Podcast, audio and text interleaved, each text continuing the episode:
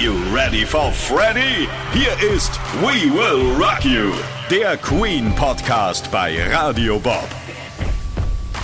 Wir sprechen über eine der erfolgreichsten, bekanntesten und, äh, ja, sagen wir, wie es ist, ne, über eine der besten Bands aller Zeiten, über Queen. Ich bin André Dostal und bei mir ist Stefan Burmeister, einer der größten Queen-Fans, die ich kenne. Moin Stefan. Moin André, schön mal wieder hier bei euch zu sein, beim einzigen Sender, bei dem es, äh, wenn man will, Queen rund um die Uhr vierundzwanzig sieben gibt. Mit unserem Queen-Stream in der MyBob-App oder über radiobob punkt de. Stefan, wir kennen uns ja schon lange, du hast immer mal geschrieben oder angerufen, wenn es bei uns mal um Queen ging, da haben wir uns viel und lange unterhalten und ja, jetzt sind wir hier so zusammengekommen. Lass uns doch mal zu Beginn das Ganze so ein bisschen einordnen. Stefan, was hat dich wann dazu gebracht, zum Queen-Fan zu werden? Ja, es war in meiner ganz wilden Zeit. Ich war Fan von The Sweet, von Susie Quattro, von Slade, von T-Rex und den ganzen anderen vielen Glamrock-Bands. Aber auch die richtigen Rockbands hatten es mir schon angetan. Da waren zum Beispiel äh, Deep Purple, Led Zeppelin und Uriah Heep. Und ich war damals schon regelrecht radiosüchtig. Ich habe mit meinem kleinen Kassettenrekorder, den ich damals noch hatte, alles aufgenommen, was nicht nied- und nagelfest war, und habe äh, meine Klassenkameraden mit Mixtapes, wie man das heute so schön sagt, versorgt. Und dann hörte ich irgendwann neunzehnhundertvierundsiebzig einen Titel Killer Queen und war sowas von angefixt, dass ich mich sofort um diese Gruppe gekümmert habe, und das alles ohne Internet. Als Quelle gab es damals tatsächlich nur die Bravo. Ja, oder man kannte andere Fans, die dann wiederum andere Fans kannten. Für mich sind Queen immer eine Band gewesen, die wahnsinnig groß ist, ne? Es gab immer A C D C, es gab Kiss, dann waren die Rolling Stones da. Alles große Bands, aber Queen, die überstrahlten imagemäßig immer irgendwie alles. Die hatten halt ihren Frontmann Freddie Mercury.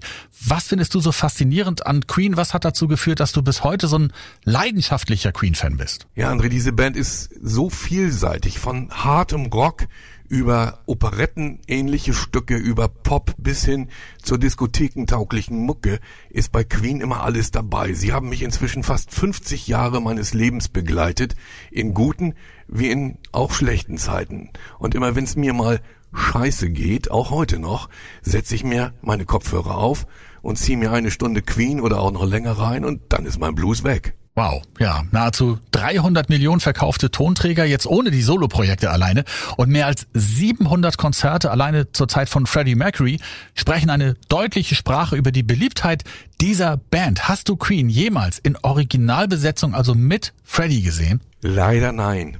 Das war mir nie vergönnt. Als Schüler und äh, auch später als Student konnte ich mir das nicht leisten oder war genau zum Zeitpunkt einer Deutschlandtournee beruflich im Ausland. Und als ich es mir mal leisten konnte, war Freddie auf einmal nicht mehr da. Ich war leider nur bei den späteren Konzerten mit Paul Rodgers und Adam Lambert, aber das bisher insgesamt sechsmal.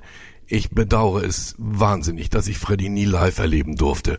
Aber das lässt sich ja nun leider nicht mehr ändern. Ja, aber dafür hast du bestimmt einiges an mitgeschnittenen Konzerten auf C D, D V D, oder? So ist es tatsächlich, ja.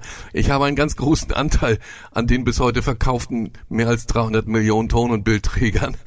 Alles, was es an offiziellem Material auf C D und D V D gibt, natürlich auch alles äh, an Vinyl, und nicht zu vergessen das ganze Bootleg-Material, also auch inoffizielle C Ds und D V Ds. Das waren dann entweder Grauimporte oder nie in Serie gegangene Vorabpressungen oder heimliche Konzertmitschnitte. Ich bin da ein Sammler vor dem Herrn. Es finden sich bei mir natürlich noch viele, viele weitere Queen-Artikel in meinem Fanregal. Zum Beispiel ganz besonders schöne Porzellanteller aus England mit Freddys Konterfei drauf. Eklig kitschig, aber ich konnte auf dem Flohmarkt in der Oxford Street damals nicht daran vorbeigehen. Eine singende Freddy-Figur gehört noch dazu und eine Figur von Brian May. Kann die auch singen? Nein, leider nicht. Aber ich habe auch noch Brians Red Special Gitarre als kleines Modell und vieles andere mehr. Es gibt für einen Fan wie mich immer wieder Wünsche, die ich mir erfüllen muss. Also, es gibt viel zu erzählen von den Anfängen, als der Name Queen noch gar nicht existierte, über die ersten Alben, die ersten Tourneen, die ersten Charterfolge. Bis heute wollen wir hier über alles sprechen. Natürlich wird die Geschichte von dem Song Bohemian Rhapsody in einer Folge behandelt.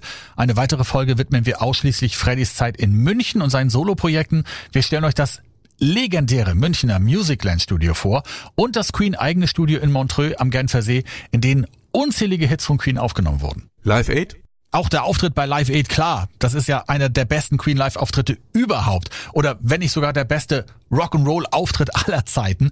Das bekommt auch eine eigene Folge. Nicht zuletzt, weil er auch im Kinofilm Bohemian Rhapsody eine so eminent wichtige Rolle spielt.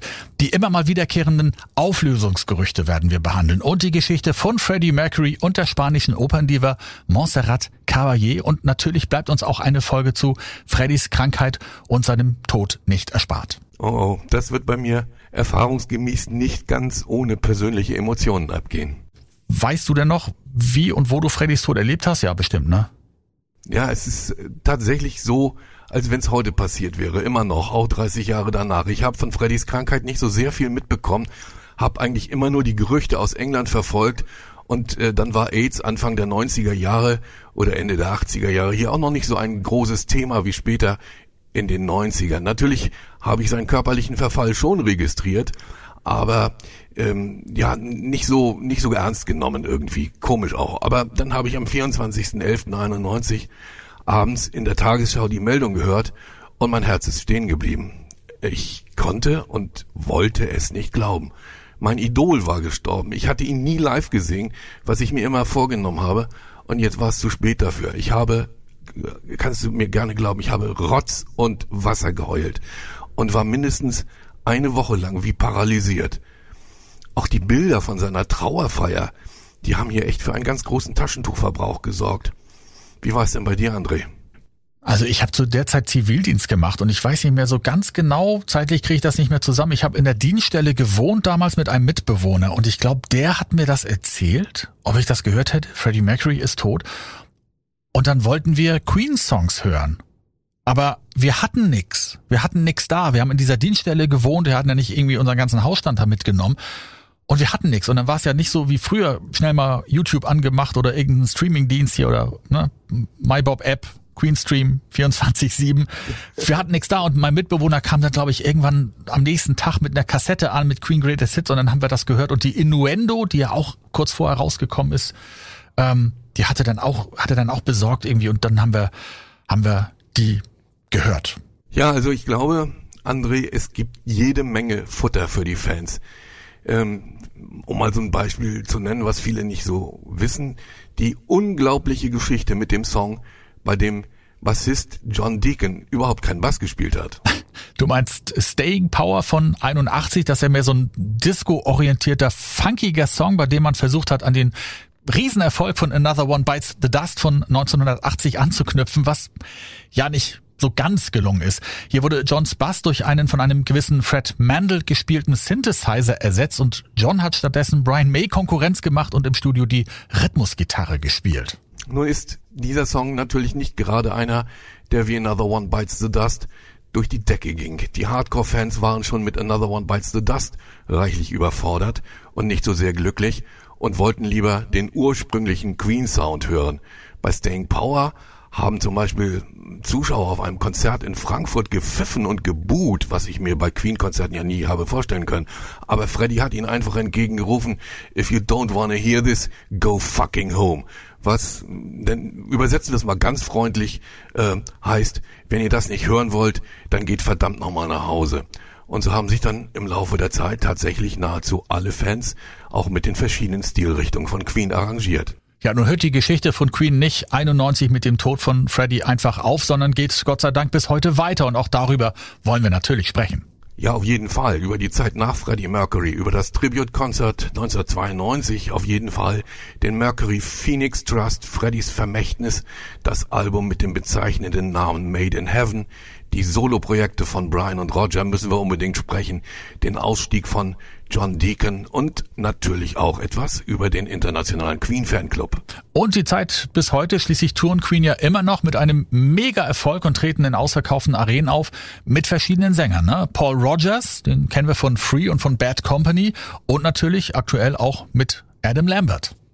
Ja, und genau dieser hat mit seiner Jugend und seiner Unkompliziertheit den anderen Bandmitgliedern tatsächlich wieder neues Leben eingehaucht.